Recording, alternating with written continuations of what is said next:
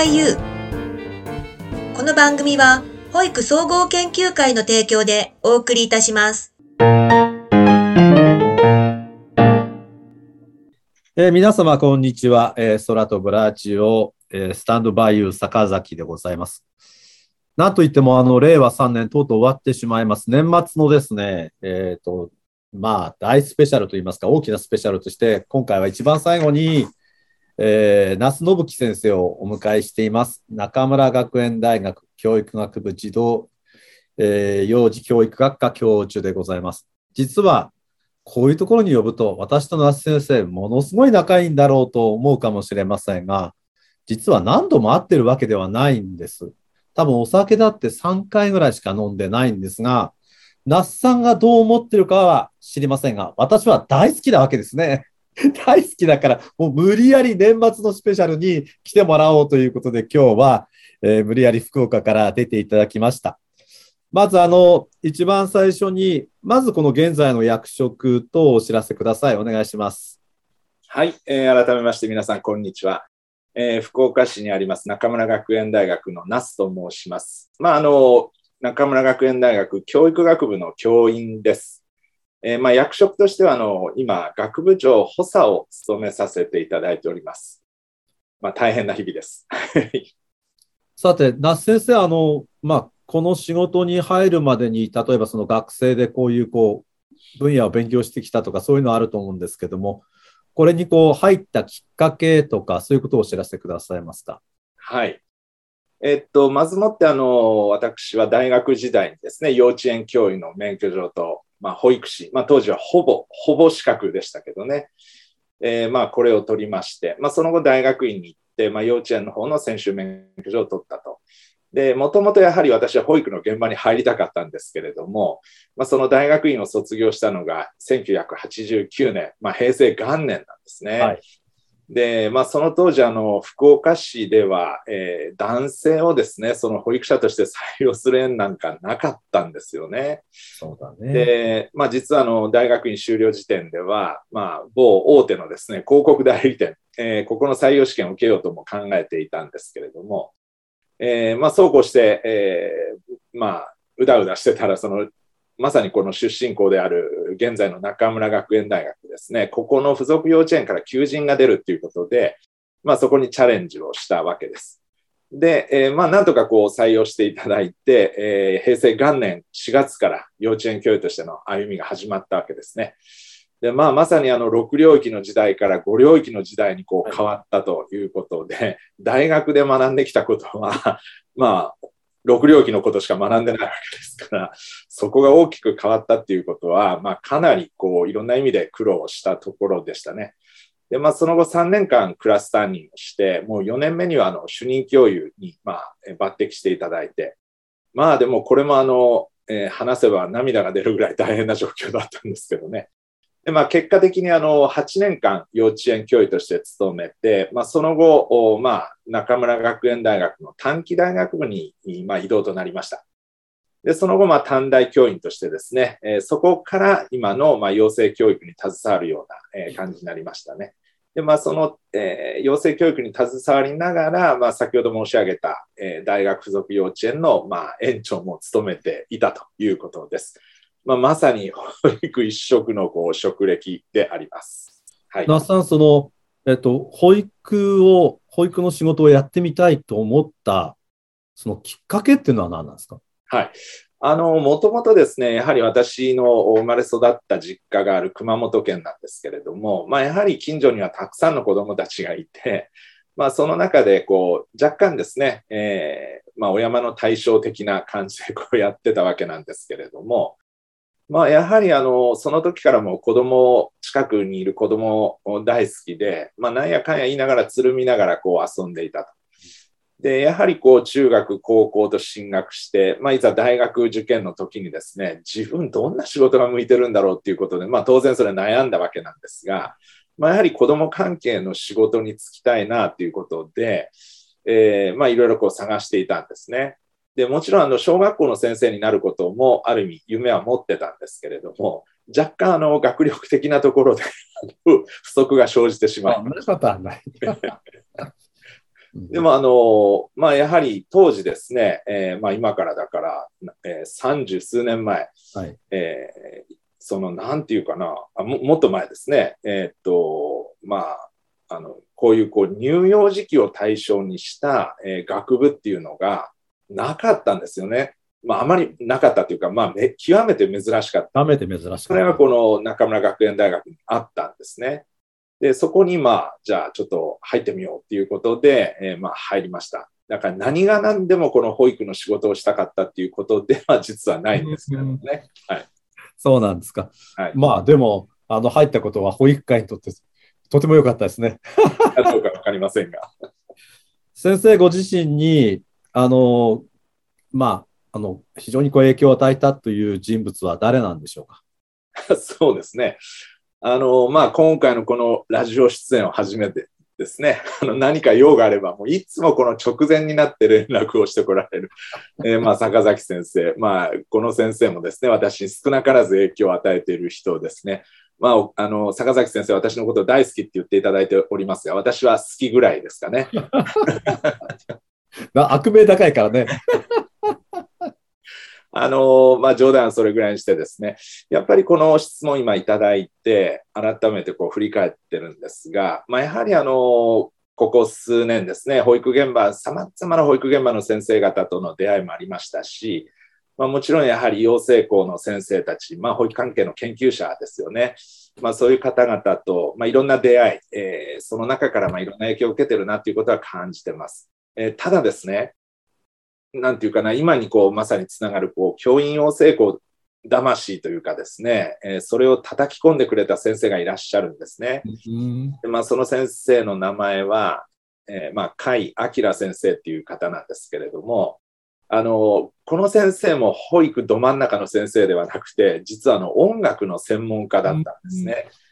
えー、まあ、もちろんこの先生は、この現在につながるこう保育士養成のですね、教育の進展にま大きな貢献をされた方なんですけれども、まあ、とりわけその印象に残っていることがありまして、でそれは何かというと、えー、まあ我々のようなこう保育士養成校教員向けのですね、まあ、シンポジウムが開催されたんですね。で、その中で、えー、まあ登壇しながらですね、あの、こんなことを言われたんです。何かというと、えー、保育や子供のことに関心がない人はこの世界から去ってほしいと。これをズバッと言われたんですね。まあ、当然その場は凍りついたわけなんですけれども、まあ、未だにその光景がこう脳裏から離れないですね。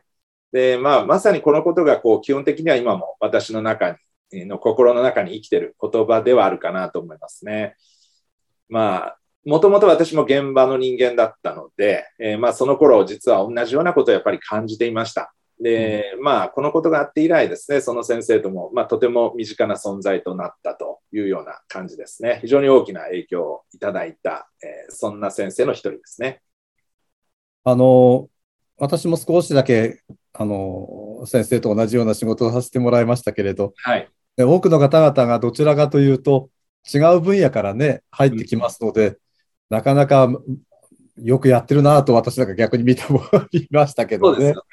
あのやはりこう全く異業種、あの異業種というかあの専門外のところから来られている先生の中にも、非常にこの保育、あるいは子どものことをですね、えー、面白くこう思って、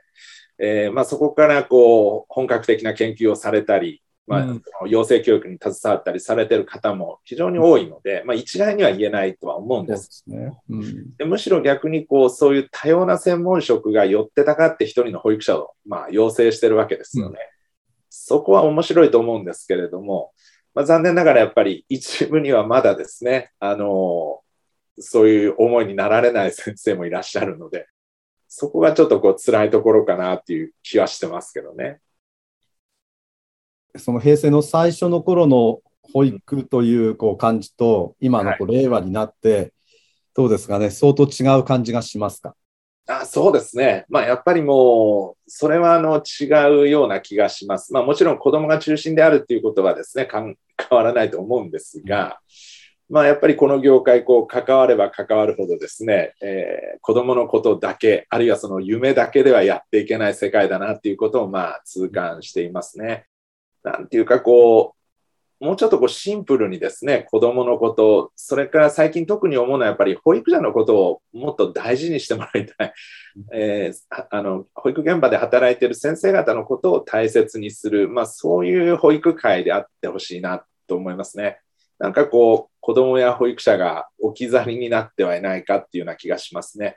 まあ、やはりここに与えるその管理職の先生方の影響っていうのはですね、あの非常に大きなものもありますし、まあ、そこを一緒にまたこうですね、あの考えていく仲間として、これからもあのお付き合いさせていただきたいなとは思ってますね。あの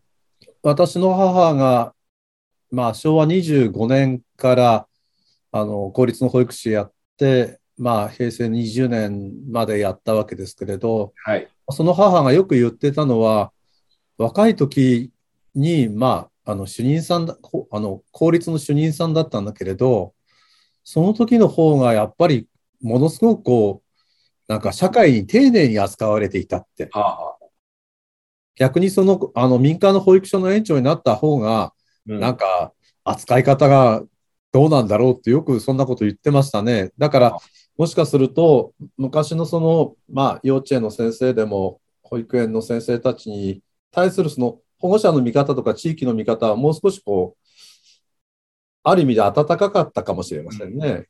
うん、よくそれは口にしていましたね。そうですね。それはあるかもしれませんね。まあ、もちろんあの管理職の方々だけのせいっていうか、そういうことが言いたいんではないんですけれども、まあ、やっぱりもうちょっとその子供や保育者が置き去りにならないようなですね、そういう保育会であってほしいなっていうふうに思いますね。あの、どうしても、な、なんて言いますか、ちょっとあの、私、例えば今回の子ども家庭庁のことが、別なその子ども家庭庁という名前が、あの、に直接こう文句があるわけではないんだけれど、その子供っていうものがこう真ん中に来ないで、まあ他のものがこうこうついていくっていうことにこう少しこういつも怪げな気持ちがあるんですよ。子供のところにあって、そこに関わる人はどうだろうかとか、そういうふうになかなか日本の場合考えにくいんだろうなと思って、そこはいつもそう思ってるんですよね。私らしくないでしょ？まだまだ知らない先生の世界があるなと今実感しております。さあ、那須さん、あの、この仕事をやってて、まあ、いい時も悪い時もあるわけですけど、こんなことっていうのはだあの仕事の醍醐味だなとか楽しいなっていうのはありますかね？はい、はい、もちろんありますね。あの、実は先ほどあのご紹介したその甲斐先生というですね、えー、まあ、その方の公認として実は、えー、私あの全国保育士養成協議会の、まあ、専門員という役職があるんですが、それを仰せつかったんですね。で、ここでの仕事はやっぱりあの今でも忘れられないですね。まあ、あの仕組みとしては、まあ、いろんなあの先生方のですね保育関係の、まあ、職能団体と同じようにこう全国が、えー、まあ、何ブロックかにこう分かれていて、でそこからの指名されたその13名のですね、専門員が、えー、東京の飯田橋、えー、ここにほぼ毎月1回集まってですね、まあ、いわゆる養成教育にかかるこう調査研究なんかのこう仕事をしていたんですね。で、これ、あの、坂崎先生もご存知のように、あの、保育所実習、あ、ごめんなさい、はい、保育実習指導のミニマムスタンダードですね。はい、これが生まれたのも、えー、当時の我々のこのメンバーで、こう、これをま策定していったわけなんですね。で、これはやはり非常にこう、私にとっても大きな、あの、意味のある仕事だったなということをま感じています。で、その当時のメンバーがですね、まあ、実は、あの、現在、和洋女子大学のあの教授でもあり、この全国保育士養成協議会の常務理事をあの務めている野党先生とか、はい、あの、東北福祉大学のですね、はい、和田先生ですね、はい、和田昭人先生。それから、あの、まあ、えー、大妻女子大学の元教授で、今、あの、大阪のですね、保育総合大学に今、勤めておられる安倍和子先生、ね、はいはいはい。安倍先生ね。まあ、実は、あの、そういう方々と一緒に仕事をさせていただいてたんですね。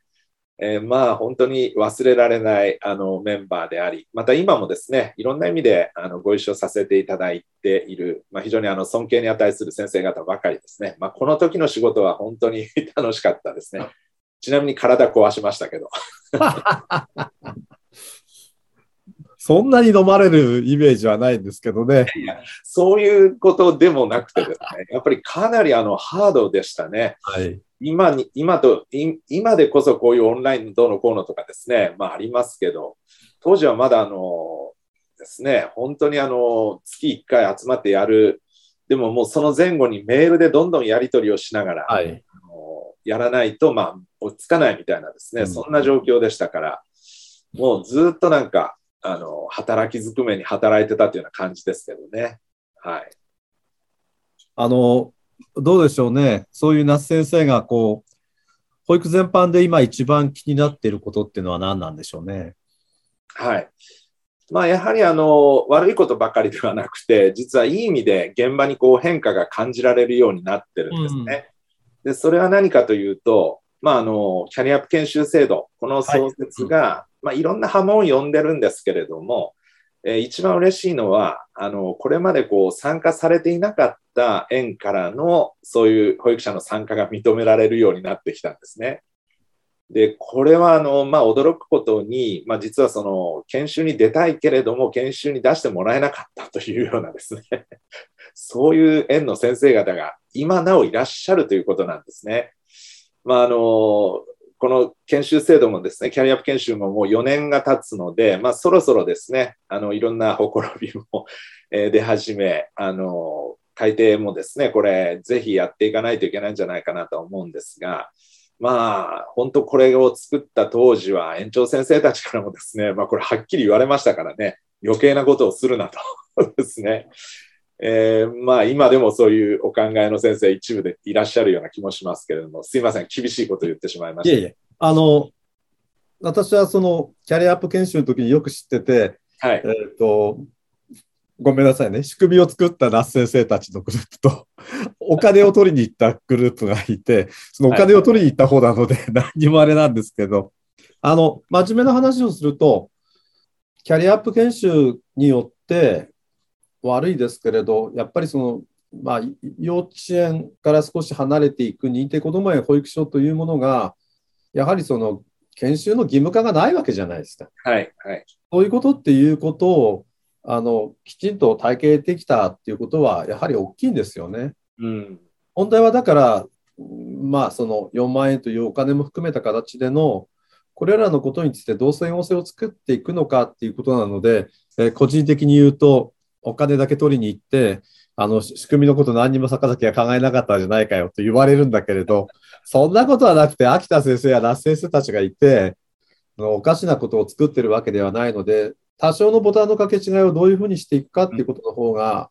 あの、これから大事で、あのキャリアアップをどうやってこう、次のも、次の良いものにしていくのか、さらに良いものにしていくのかの方が、私は大事だっていうふうに思っているんですね。おっしゃる通りだと思いますね。あの、幼稚園の方、例のあの、免許状更新講習ですね。はいうん、えー、これがまあなくなるということで、まあ、当然あの、次なるあの手立ては考えられると思うんですけれども、まあ、やはりあの、まあ、そういうこともあの踏まえながらですけれども、もっとその関係者ですね、この保育者としてのこうキャリア形成、えー、そこにこうちょっと関心を持っていく必要あるなっていうふうに感じてますね。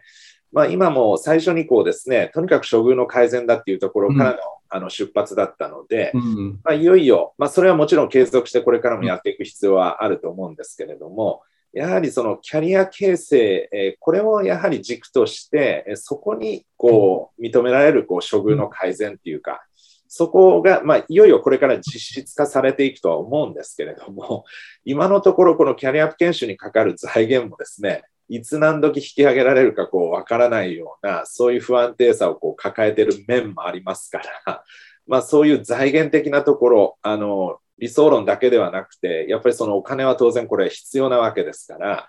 まあ、そういうところの死守はですね、これしなければいけない。まあ、その点、あの、坂崎先生、えー、重ねてよろしくお願いしておきます。あの、令和8年まではある程度担保されていると思うので、はい、これからの4年ぐらいで、あの、先ほど話したことを、こう、どういうふうに、こう、整理整合していくのかっていうふうに思っていますし、はい、ちょっとあの、例えば幼児教育と保育の無償化の時も、実は、働いてる人たちも含めてそういうお金のこととともに、保育の質の向上もあのするんだよってちゃんと書かれてるんだけれど、はい、後半の方のそこってほとんど説明されないじゃないですか。うん、保育の質のことをどう担保していくかの方がすごく大事なんですよってことが書かれてるんだけど、どうしてもお金がタダになりましたっていうことだけが前に行って、その質をどう向上させていくかっていうことが幼児教育と保育の無償化についていかないんですよね。はいはい、だからそういうことが、こう、うちの業界の ある意味では弱さだし、まあ、私なんか、あの、反省しなきゃいけないところなんだと思っています。いえいえいえ。まあ、そここそですね、やはり、あの、養成校にも様々な研究者がおり、また現場にもですね、本当にあの、様々な形で、そういうエビデンスを残して、えー、それをもって、こう、国とですね、えー、あだこでやり取りする。まあ、やっぱりそういう姿勢はこれからも、えー、もっともっと意識的にやっていかないといけないでしょうし、まだまだこう養成校団体と、えー、いわゆる保育現場のその職能団体と、それからまあ地域の行政、国と、ここのパイプがですね、あのまあ、つながってはいるんですけれども、そうですね。そこはこう太いパイプでですね、つながっていかないとだめだろうなっていう気はしますね。はい、そうですね。あの、学者連携とかって言いますけどね、あのもともとやっぱりそういうことをこうやっていくべき時に来てるんですけどね。さてさて先生。はい。さすがの先生も長い間この仕事をしているわけですけど、保育に携わる人の一番大事なことっていうのは、那須先生はどう考えているんですか？そうですね。あの、まあ、さっきからあの、まあ、若干キャリア形成の話をしてきましたけど、まあ、様々にそのキャリアの違いはあってもですね、まあ、やっぱりこう、何よりまあ、子供と関わることのこう面白さとか、うん、喜びですね。非常に情緒的な話にはなってしまうんですけれども、やっぱりそこかなと思いますね。で、そのことをですね、ただ自分だけで思ってるだけではダメで、やっぱり何より子供たち自身と、また同僚や保護者と、こう、まあ、その喜びなり面白さをこう共有し続けるっていうことかなと思いますね。ただですね、私実はあの、まあ、これ言ったら大問題になるかもしれないけれども、えー、子供が子供だから好きっていうことではなくてですね、なんか私、子供を子供扱いしない保育者や大人の存在がとても大事だと思ってるんですね。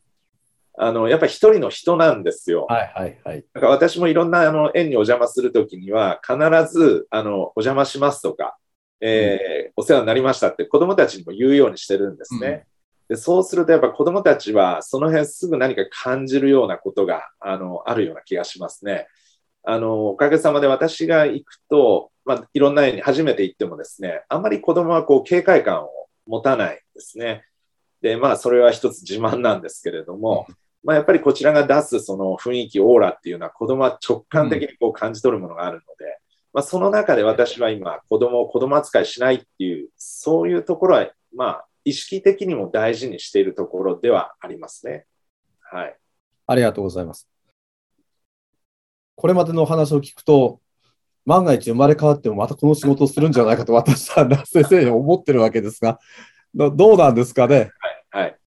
あの、そうですよね。まあ、やっぱりあの私も人と関わる仕事がとても好きなんだなっていうことをこの年になって、まあ、あの 思っていますね。だからまあやっぱり生まれ変わっても人と関わる仕事に就くのかなっていうふうに思います。で、まあ、小学校の先生もですね、やっぱり憧れを持って、まあ、小学校時代の先生に憧れがあったので、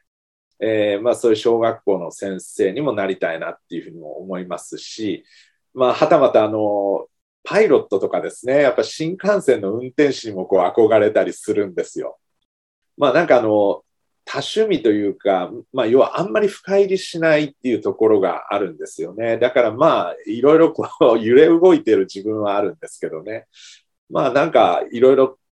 同じような仕事でもいいし、全然違うそのパイロットや新幹線のですね、そういう仕事にもこうなんか憧れたりはしますね。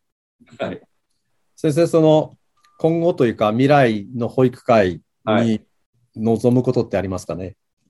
そうですね。これも結構大きな、あの話になるかもしれないんですけど、やっぱりこう、もうすべての子供ですね、すべての子供のための、まあ、やっぱり保育の制度的なこう一本化、それと、まあ、やっぱり究極的には保育者の専門性の向上っていうところではないかなと思いますね。で、それをその具体的に実質化していく、実現していくために、まあ、やはりあの多職種共同っていう保育実践のありよう、これをあの少しこう考えてみたいなそうですね。はい。そうですね。あの、専門性と多職種っていうのが、こう合致していかないと次の時代なかなか乗り切れませんよね。そうですね。もう現、現時点でもすでにこう、そういうことが起きている地域がやっぱり出てきてますからね。ね今、坂崎先生もあの、うんメンバーであるですね、あの人口減少社会のですね、例の会もそうだと思いますけどね。さて、少しプライベートのことを聞きたいんですが、はまあごめんなさいね。那須先生って、あの、お仕事以外っていうのは何を主にしているんですか？はい。いや、本当にですね、最近こう、休みという概念がよくわからなくなってきた。はいそれはもう坂崎先生も一緒かもしれませんが。でですね、まあ、例えば、その研修なんかでこうですね、出張している時なんか、まあもちろん緊張するんですけど、実は精神的にはとてもリラックスしているような気がするんですね。まあだからある意味こう休んでいる状況なのかなと。えーむしろ職場内で働いている時がものすごいやっぱストレスが高いみたいなんですね。で、まあ、ある意味、こう、休んでいる状況なのかなと。で、うん研修先でのですね、まあ、坂崎先生はじめですね、いろんな先生方とのこう出会い、えーもちろん、あの、学会とかですね、そういうところでいろんな研究者の方々と出会い、まあ、その先生方とのこう、会話っていうのはですね、まあ、仕事ではなく、こう、むしろ精神的な面でこう、豊かになっていく。まあ、そんな自分を感じられる、まあ、大事なこうひとときになっていますね。まあだからあの休みは大事かなと。ただですね、あのまあ、いわゆる一般社会でいうところのこう、うん余暇的な休日としてはですね、まあ、少し先ほど触れたかもしれませんが、うんえ実は今、この年になって、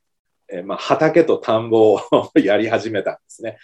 まあ、両方合わせてこう100平平米ぐらいのですね、まあ、そんなに広くはないんですが、まあ、2年目くらいになりますけどね。で特にあの自然農というやり方で、えーやってるんですが、まあ、米作りやってるんですけど、まあ、大変ですよね。まあ、稲をこう育てるところから田植え収穫に至るまで、まあ、ほぼ全ての工程、全部これ手作業でやりますので、まあ、収量もですね、そんなに、まあ、あの少ないんですけれども、まあ、今年10キロぐらいですね、収穫できました、すごいな。うんまあ、畑の方ではですね、まあ、大根が今育ってるんですけれども、うんまあ、本当にあの、このお聞きの皆さんには申し訳ないんですけれども、本当に美味しいです。趣味とか得意とかということもあるんだと思いますけど、こう若い時からこうはい熱中した音楽とか絵とか本とかそういうことの特技や趣味とかっていうのあったらお知らせください。はいまあ、先ほど申し上げたように、非常にこう、移ろいやすい性格なんですね。まあ、だから今は畑と田んぼなんですけれども、まあ、結局食べることが趣味みたいなですね、うんまあ、痩せる暇もないわけですが。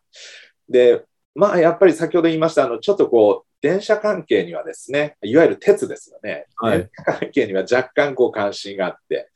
まあ、九州の地ですから、実はあの、水戸岡英二さんっていうですね、工業デザイナーがいるんですが、まあ、その方が、えー九州新幹線始めて、まあ、非常にあの、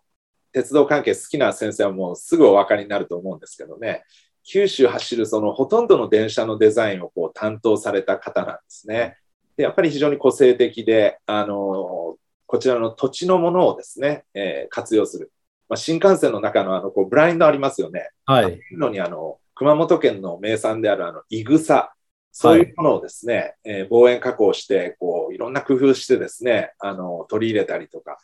まあ極めてその辺も繊細だし、まあ、そういうところは非常にこう興味や関心があるっていう感じですかね。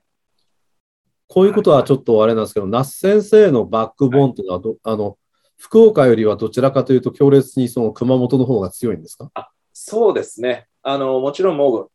実家である熊本を離れてからの方が、あの、うん福岡にいる方が長くなりましたけど、まあ、やっぱり幼少期、本当街全体が遊び場だったみたいな感じですから、うんまあ、やはりそこで、えいわゆるこう、原風景っていうか、そういうのは形成されているような気がしますね。人間っておかしいですよね。その、まあ、ある小さなところでしか生きてないはずなんだけど、そこで生きた経験とか体験とかっていうのははい、非常に人間のバックボーンになりますよね。うん。うん。まあ、実はですね、今私のあのゼミ生でですね、今年卒業するんですが、うん。その遊びの原風景っていうことを卒業研究で、えートライした学生がいてですね、これなかなかあの面白いことやったなっていうふうに思ってるんですけどね、またチャンスがあればあの、はい。お話ししたいと思います。どうですかね？行きたいところってのはどこになりますかね、今。そうですね。これ言ったら、あの、坂崎先生に怒られそうなんですが、ここ数日ですね、気温が1、2度ってもうめちゃくちゃ寒いんですよ。あ、はい。ええ、もうやっぱり今は暖かいところに行きたいですね。まあ、しかもあの、海がこう、綺麗でですね、やっぱり私は海があそばにあった方がいいので、こう、後ろ背景もそうなんですけど、今はですね、モルディブですね、えーあの辺り、あ暖かいところで、えー海でも眺めながら、泳ぎながら、飲みたいですね。高い人が暖かいところに行きたいってのはすごいね。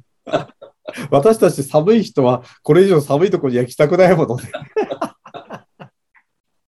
そうですか。いやいや、はい。あの、ちょっとまあ、えっ、と、亡くなった人も含めてなんですけれど、はい会ってみたいなとかって思う人はいますかね？はい。やっぱりですね、まあ、今、施設にお世話になっている母親ですかね。あのまあ、やはりこう、コロナの影響でですね、実はなかなか会うことがもう1年ちょっとこうできてないんですけどね。まあ、親不幸を感じているわけなんですが、まあ、やっぱりいろんな意味でこう、働く人として母親、こう、ちょっと尊敬するようなところもあってですね、まあ、その母親がだんだんこう弱っていく姿もですね、えーあるんですけれども、まあ、やっぱりちょっと今、母親に、まあ、会いたいなっていう気はしてますね。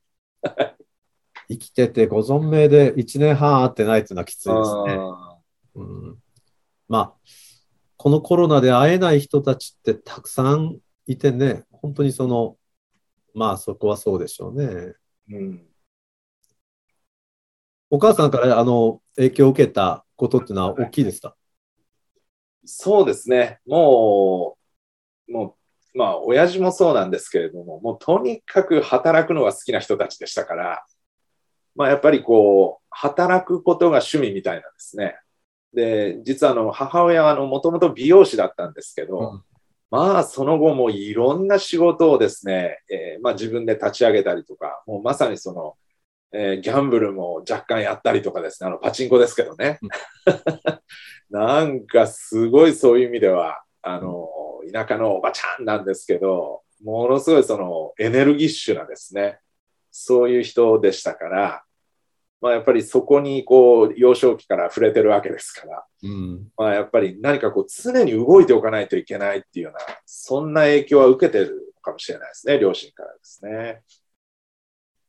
その方が落ち着くみたいなんですね。私なんかあの、えっと、自分に才能があるわけではないので、いやいや。いつも思うく思うんですよね。こ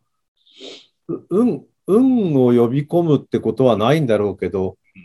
動くから運は動くんでしょうね。ああ、なるほど。って思ってるんですよね、簡単に。まあ、私動かないと人に会わないしね。そうなんですよね。出会いが人を変えるっていうのは、まあ私も一つ大事にしてるところなんですけど、まあやっぱり私もこういろいろなところで出先で会う人たち、まあその出会いの中でいろいろ学ばせていただいて、それがまあ次の自分に何かこうですね、つながっていってる。私も実はその何が何でもこの今のこの養成校の教員をやりたかったとかですね、うん。保育者をやりたかったっていうことではなく、まあ、その何か囲まれている人たちのいろんなこう関係性の中で、なんかこう、まあ、基本言われたら断れないみたいなですね、うん。あるいは断らない、えーそんな感じなので、まあ、その流れにこう、任せて、時の流れに身を任せじゃないですけど、まあ、そんな感じで今に至ってるような気がしますよね。那須さんの好きな食べ物、飲み物、まあ、例えば、あの、い一品とか最後にとかよくあるわけですけど、はいはいはいあるんですかね？あります、あります。やっぱりズバリハンバーグですね。えー、そうなんだ。それはやっぱ、なんか幼少期かなんかの感覚ですかね？やっぱりですね、あの、まあ、うちも田舎の小さなですね、町で、まあ、幼少期からこう、いわゆるご褒美的にですね、うんハンバーグなんていうのはもう1年に1回か2回、あの、そんな感じで食べさせてもらってたので、なんかそれがすごく印象に残ってますよね。まあ、だから今でもあの当然ハンバーグ大好きでいろんなあの地域に行っていろんなハンバーグ食べたりあのハンバーガーもですねもちろんはい大好きなんですけどね。はそうですか。あの、用意しますね。い、いやいやいやさあ、えっ、と、若い時に戻りたいですか？そうですね。あの、まあ、もしも戻るとしたらですよ。はい。もしも戻れるとしたら、やっぱり私は学生時代に戻りたいですね。あなんかこう、あの、幼少中高はそんなにないんですけど、やっぱ学生時代は面白かったですね。え一方でですね、やっぱりあんまりこうちゃんと学ぶっていうことをしてなかったので、まあ、やり直したいっていう思いもありますけどね。まあ、あの多くの方々はみんなそうですよ。うんうん。学生時代ちょっとバイクに乗っていたので、あ、そうですかそう。いうこう、またバイクに乗ってですね、全国を旅したいなっていうふうにも思いますね。逆に、あの、もしも長生きをしたとしたはいら、見てみたいものとか、触れてみたいものとかありますかね？そうですね。まあ今言ったそのやっぱ学生時代の仲間らとですね、なんかこう共同長屋みたいなところで、はいあの過ごしていきたいなっていうのはありますね。なんかやっぱり本当にこうそういう友達に恵まれたというか、あるいはその先生に恵まれたっていうのは本当にラッキーだったなっていうふうに思うんですけどね。まあ今でもやっぱりあのつながりがありますし、まあなんかの時にはですね、あのパッとこう集まるようなこともありますので、まあやっぱり長生きして、その連中とまたこうゆっくりこう話したりですね、えーどこかに一緒に行ったりとか、まあ何年後かわかりませんけどね、それも。そんなことは考えてますね。まあ、人ですから、あの、感謝しているものはたくさんあるわけですけれど、最もって言われると、あの、団体とか、学校とか、まあ、人とかあるんだと思いますけど、何でしょうかね。そうですね。まあ、最もっていうことになると、まあ、これまたありきたりなんですけど、やっぱ我が親でしょうかね。あの、うーん、やっぱりこう、それだけ、まあ、先ほど言ってるように、働きずくめに働いてたんですけれども、やはりよくぞその毎日朝からですね、えーまあ、母親なんか特にそうですけど、弁当作ってくれたりとかですね、まあ、家族でどこかにこう出かけたっていうことなんてもう数えるほどしかこう記憶にないんですけど、まあ今思えばですね、やっぱり本当にこ こまでよく育ててくれたなってまあ感謝してますね。まああの、今度正月に帰省した折にはですね、まあちゃんとまだ伝えたことはないので、これを機に伝えないといけないなとは思いますけどね。まあ、最後の質問になりますけど、い一番大切なもの、大切にしているものとかありましたらお知らせください。そうですね。まあこれもありきたりなんですけど、まあやっぱり今の私にとってはまあ家族でしょうかね。今なお面倒をかけていますしね、私も。えーまた家族から面倒をかけられてますので、まあお互い様なんですけど。まあやっぱりそこを大事にしたいなっていうのをこの年になってですね、やっぱり 今、しみじみ思ってるような感じですね。恥ずかしながら。さて、あの、最後にお話をいただくんですけれど、まあ今一番こう気になっていることや、特にまあ聞きたいのはこれからの保育のあり方、そういうことについて少し那須先生に聞きたいんですけど、お願いします。はい。まあ、あの、キーワードとしては、やはりこう、最近よく聞かれるようになったソサエティ5.0とか、超スマート社会とかですね。まあ、やはりこう、人口がどんどんこう、少なくなっている社会で、まあ、避けられないっていうことは分かってるんですけれども、まあ、先ほどお話した、その、やっぱり農業をですね、こう、端くれでも一旦体験するとですね、その超スマート社会の対極にある超面倒な社会がやっぱあるわけですよ。で、その超面倒な中で、えーまあ、あの、いろんな作物ができていっている。そういうことをですね、やっぱり体験する場っていうのは、これから人が人として生きていく上でとても、まあ、重要なんではないかなっていうことを感じています。遅ればせながら今頃ですね。で、特にやっぱりこれからを生きる子供たちには、この対極にあるですね、まあもう本当に両両極のですね、この生活をこう行ったり来たりできるようなですね、そんなたくましさとか、したたかさですね、こういうのを身につけていってほしいなと思いますね。だからまあそのために私自身もそれをちょっと意識しないといけないなっていうことを感じていますね。それからですね、もう一つはやっぱりこう、今お世話になっているこの保育という世界ですね。これはあの、もともとやっぱ面白いものであったと思うんです。まあ、ところがその、やっぱり保育の質の向上とか、保育者の資質の向上。まあ、これもちろん大前提なんですけど、こうした方向性がその一歩間違えると、まあ、いわゆるこう、専門性の高さとか。クオリティの高さ、えーそれを求めるのはもう当然なんですけれども、あまりにもそれをこう、求めすぎるあまり、えー、現場の実態とかかけ離れてそればっかりが喧伝されてしまうと、まあ、そういう保育の面白さとか魅力が伝わる前にですね、難しさとか大変さだけがこうなんか伝わっていってしまっているような気がするんですね。で、もともとその子供のこととか保育のことっていうのは、やっぱ社会全体で考えていけないといけない営みであるはずなんですけど、まあ、そういう専門性の向上ばかりにこう熱を上げすぎるとですね、うん、多くの人にとっては、ますますその子供や保育のことが遠い存在になってしまうするんですね。まあ、極めて悩ましいところではあると思うんですけど、うん、まあ、この保育の面白さ、何よりその子供という人の存在をですね、まあ、やっぱりもう一回その社会全体で意味ある存在としてこう共有できていったらいいなっていうふうに思いますね。まあ、だからこそその今私が身を置いているこの養成教育の中でできることを、まあ、やっぱり地道に取り組んでいく、えー、それがまあ私の最後のこう人生最後のですね あの、えー、使命かなっていうふうに思ってますので、えー、まあやはり現場の先生方はじめですねいろんなあのこれからまた出会いの中で対話を重ねながらですねそういう保育の面白さを追求していけたらなっていうふうにはまあ思っています。はい、以上。ありがとうございます。はい今日は中村学園大学の、まあ、那須先生に出ていただきました。実はあの、キャリアアップのその研修の時もそうでしたし、特に私たちの今、こういうふうにあの研修が行われているオンラインの関係もですね、那須先生には一番上になってもらって考えてもらったわけですね。えっ、と、しかしながらなかなか那須先生と会うことがなくて、突然那須先生にほとんど話をしてないのに、福岡に行くから一緒に飯食おうよって始まって、えー、お酒飲もうよって言われて、多分、脱線選手してると、なんだこのヤクザは突然声をかけてきてっていうふうに思ったと思うんですけど、あの、話してると熊本の人だっていうと、ああ、そうだなって思ったりですね、非常に、えー、相手がどう思うと、あの、この人の話を聞きたい。この人の話をぜひ、えー、保育士の方々に聞かしたいというふうな思いがすごくあるんです。で何よりも、那須先生にはこれからあの今、最後の仕事なんていう話をしてましたけれど、やっぱり学生たちが大事にされて、やっぱりその保育の現場に出ていく、そこで活躍をしてもらう仕組みとか、その後のキャリア形成とか、やっぱりまだまだやっぱりその私たちの保育者に対するこう地位も位置も随分まだやっぱり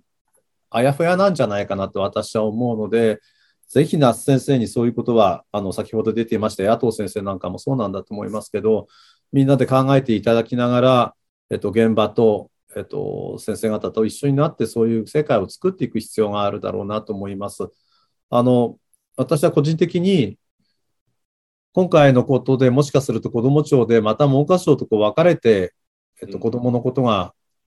こうなっていくって少しこう残念に思っている。子供のことをやはりその学校史とか、そういうことで分けるべきではないっていうのが私のも個人的な見解なので、そういうことも含めて、えー、子供に対してこの時期にどんな学びをすることが大事なんだろうか、そういうことをこうみんなで話し合っていけるような世界を作っていけたらなと思います。今日は実は多分那須先生のほんの一部だけしかご紹介できてないんだと思うんですけれど、これから先も、那須先生は嫌でも私は呼んでですね、いろんなところで一緒にお話をしたいと思っています。令和3年のラストを那須先生にあの締めくっていただきました。本当に今日はありがとうございました。はい、どうもありがとうございました。それでは皆さん、令和4年新春にお会いいたしましょう。ではまた。